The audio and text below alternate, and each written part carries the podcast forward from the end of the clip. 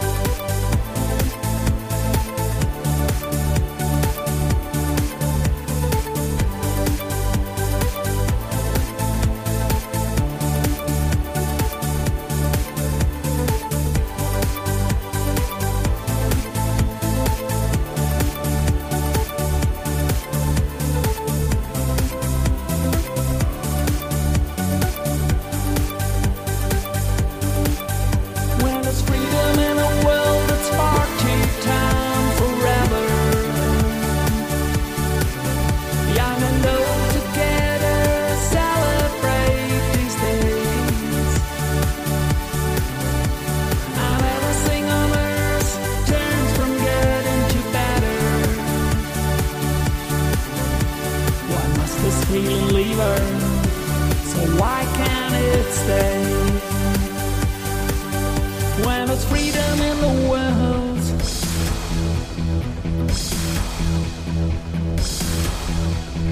the world, war.